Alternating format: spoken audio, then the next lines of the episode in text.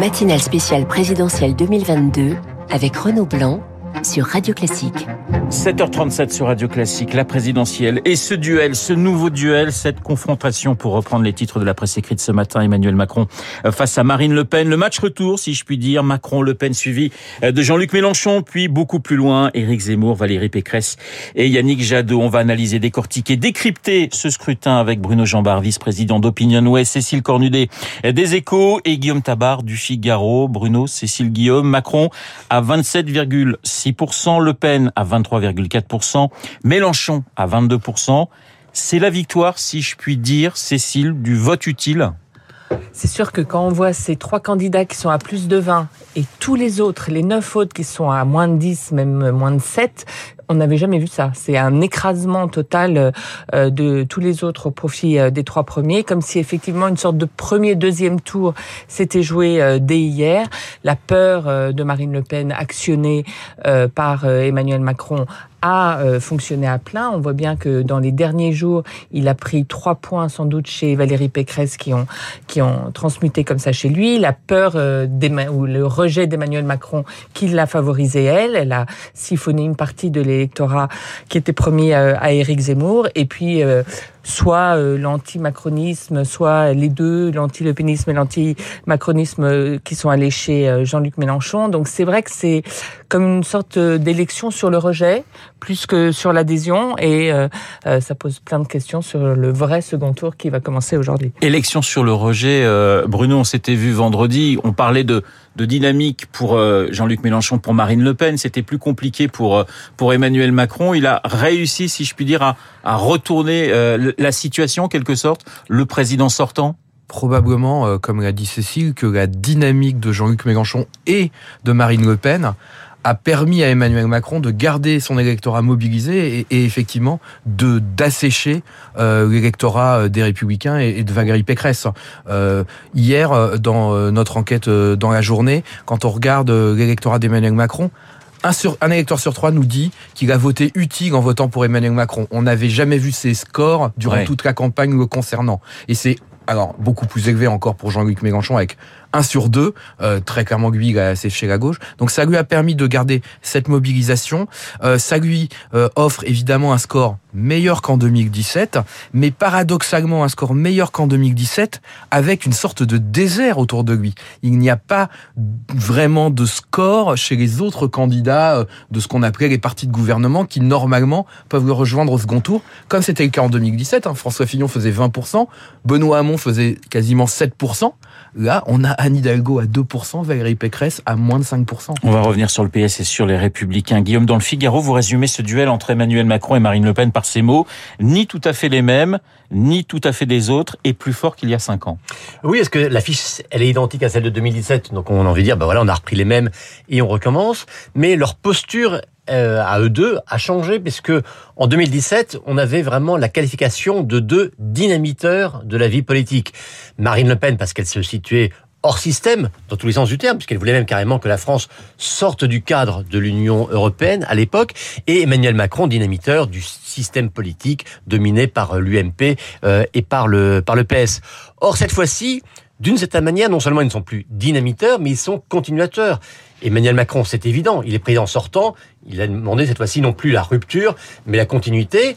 Quant à Marine Le Pen, on a beaucoup dit aussi pendant toute cette campagne qu'elle s'était apaisée, tranquillisée, normalisée. Le disrupteur de ce côté-là de l'échiquier politique, c'était Éric Zemmour, et c'est précisément par sa stabilité que Marine Le Pen a résisté à Éric Zemmour. Juste un tout petit mot, si vous le permettez, sur cette histoire de vote utile que Cécile et Bruno ont souligné, et à juste titre. Il faut un tout petit peu le remettre en perspective, parce qu'on a le sentiment de dire, en gros, voilà, en 24 heures, les électeurs sont mis à dire il faut voter utile. Ce qui s'est passé hier est quand même le prolongement et l'aboutissement de ce qui s'est passé tout au long de la campagne. Emmanuel Macron, il y a eu l'affaire ukrainienne qui l'a fait monter, il avait un peu redescendu, mais en tout cas la tendance qu'il a obtenue à la fin est conforme à ce qu'on avait vu pendant la campagne. La percée de Marine Le Pen et celle de Jean-Luc Mélenchon, on les a sentis aussi depuis à peu près 1 mois de part et d'autre. Alors, à l'arrivée, l'issue est spectaculaire, notamment en ce qui concerne Jean-Luc Mélenchon, mais on était sur deux tendances qui se dessinaient. Donc vous voyez, on ne peut pas juste dire, au dernier moment, les électeurs ont basculé. Mais c'est vrai que c'est l'écart entre les trois premiers et les autres candidats qui est assez incroyable. Cécile, vous parlez de trois candidats et du désert français. Le nouveau paysage, c'est un centre et deux extrêmes ? Oui, ou en tout cas deux partis contestataires. Ça pose la question de la tonalité qu'il va y avoir dans cette campagne. On voit mal comment on va pouvoir trouver des chemins d'apaisement ou des choses positives. Et ça pose toute la question de l'après, de la gouvernabilité d'un pays comme ça fracturé quand il n'y a plus d'opposition raisonnable, si on peut dire. Donc ça sera compliqué pour le vainqueur, quoi qu'il arrive. Bruno, qu'est-ce qui vous a marqué à 20h01 lorsque vous avez pris, alors vous les connaissiez un petit peu avant, les résultats forcément en tant que sondeur, mais la première réaction avec ce scrutin, c'est l'abstention qui était moins forte qu'on le disait, c'est l'écroulement des partis de gouvernement, c'est les scores des deux finalistes. Quelle a été la première pensée que vous avez eue? Non, l'abstention, on l'attendait forte, elle a été forte. Après, savoir exactement si elle allait être plus forte qu'en 2002, moins forte. Moins forte qu'en 2002, pour ce scrutin. C'est le cas. C'était pas, voilà, on sait que ça se joue au dernier moment. Non, je crois qu'il y a deux choses qui m'ont frappé. C'est d'abord, j'ai fait la somme des pourcentages de voix en faveur de Valérie Pécresse et de Anne Hidalgo, et j'ai trouvé 6,5%. Et les deux grands partis de gouvernement français qui ont gouverné le pays pendant quasiment depuis les débuts de la 5e République étaient à 6,5%. Ça, c'était absolument vertigineux, et je crois que c'était avant tout ça. Et puis, le score de Jean-Luc Mélenchon, quand même, 22% pour ce candidat qui, quand même, nous a surpris dans sa capacité à pousser aussi loin sa dynamique électorale. Il y a une constante chez lui, c'est qu'il commence finalement assez doucement, on se dit il va s'écrouler, et au final, les dernières semaines sont toujours favorables aux candidats de la France Insoumise, Bruno. Oui, c'est un très bon candidat en campagne, on le sait, on le savait, il avait fait un peu la même chose en 2017, mais il avait poussé moins loin son score, et c'est impressionnant de voir aussi, alors qu'on sait que probablement beaucoup d'électeurs qui ont voté pour lui hier, et des électeurs de gauche, ont une réticence à l'égard de sa personnalité, d'un certain nombre de ses positions, mais ils ont quand même choisi de voter pour lui, avec cette idée que peut-être il pouvait aller au second tour. Alors Cécile, vous vouliez dire. Oui, il y a eu un phénomène chez les jeunes autour de Jean-Luc Mélenchon, et on avait beaucoup dit que la question climatique, le rapport du GIEC très alarmiste n'avait pas joué. C'est sur cette thématique-là qu'il a réussi dans les derniers moments, derrière des personnalités comme Jean Covici, un peu prescripteur, ou Gaël Giraud, prescripteur pour les jeunes, à vraiment faire le trou auprès d'eux. Guillaume, et on va écouter la réaction assez dépitée des militants de la droite dans un instant. Oui, je crois qu'il faut toujours dans une élection prendre pour verdict fiable le verdict des électeurs eux-mêmes. Et c'est vrai qu'il y a un peu une réaction qu'on a entendu beaucoup hier soir, dire attention, on a Le Pen et Mélenchon, et ça ne sont pas, je dirais, les partis classiques. Pendant longtemps, ce qu'on appelait un vote utile, c'était un vote pour des partis dits de gouvernement, des partis qui se voulaient mesurer, etc. Il faut accepter aujourd'hui que le choix des électeurs, ça n'est plus cela. Et je pense que l'opposition de Marine Le Pen ou l'opposition de Jean-Luc Mélenchon, elles ne sont pas disqualifiées au motif qu'elles soient radicales, elles sont au contraire validées par le fait que c'est en eux que les électeurs se reconnaissent. Alors je vous propose d'écouter, grâce à Augustin Lefebvre qui était au QG de Valérie Pécresse hier, la réaction des militants de la droite, des militants désorientés. On les écoute. Je n'ai pas la réponse aujourd'hui. Vous sentez le besoin quand même de faire barrage à l'extrême droite ? Je ressentais ce besoin. Aujourd'hui, pour tout vous dire, j'ai une envie, c'est de voter blanc. Je sais plus.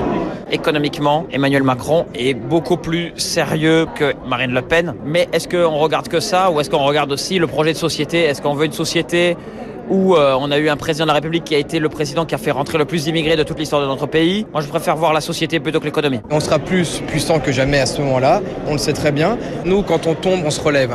Et même on saute davantage. Alors nous, quand on tombe, on se relève. Cela étant 5%, c'est 4 fois moins que François Fillon il y a 5 ans. Est-ce que la droite peut se relever ? La journée va être très longue pour les Républicains aujourd'hui, Cécile. C'est très difficile. Si elle ne passe pas la barre des 5%, il y aura un problème financier. On voit que Emmanuel Macron, avec sa nouvelle offre de parti politique, Et de l'autre côté... Elle est à 4,8% aujourd'hui, mais... Ça paraît clair qu'elle sera en dessous. Oui, donc c'est extrêmement difficile de ce point de vue-là. Et puis, il y a deux prédateurs, si je puis dire, qui vont se précipiter pour prendre la dépouille de LR. D'un côté, Emmanuel Macron, de l'autre, Éric Zemmour. Les deux ont lancé une offensive politique en disant « le rassemblement doit se faire autour de moi ». Ce sera très difficile d'y résister. Bruno ? Moi, je pense qu'il faut être prudent, d'abord parce que la droite a des positions locales fortes. Alors, on voit bien qu'aujourd'hui, elle n'existe plus nationalement parce qu'elle n'a pas de candidat, de personnalité qui lui permet de s'imposer dans ce système présidentiel français. Mais elle a quand même des positions locales fortes. Et la deuxième chose, c'est que jusqu'à présent, Emmanuel Macron a construit sa personnalité, sa force politique individuelle, mais il n'a pas construit de force politique partisane. Et donc, quand dans 5 ans, il va partir, puisque les institutions veulent qu'il ne pourra pas faire s'il est réélu un second mandat, il y aura un espace qui va s'ouvrir. Je ne sais pas qui en profitera. C'est très difficile de le savoir aujourd'hui. Et donc, l'avenir de la droite, il reste incertain. Il passera déjà par la case législative. Est-ce que la droite va tenir ses positions, sa centaine de députés, ou est-ce qu'elle va aussi s'effondrer au législatif ? Alors justement, l'avenir de la droite, on en parlera dans un instant avec Guillaume Tabard, avec Cécile Cornudet et avec Bruno Jeanbar.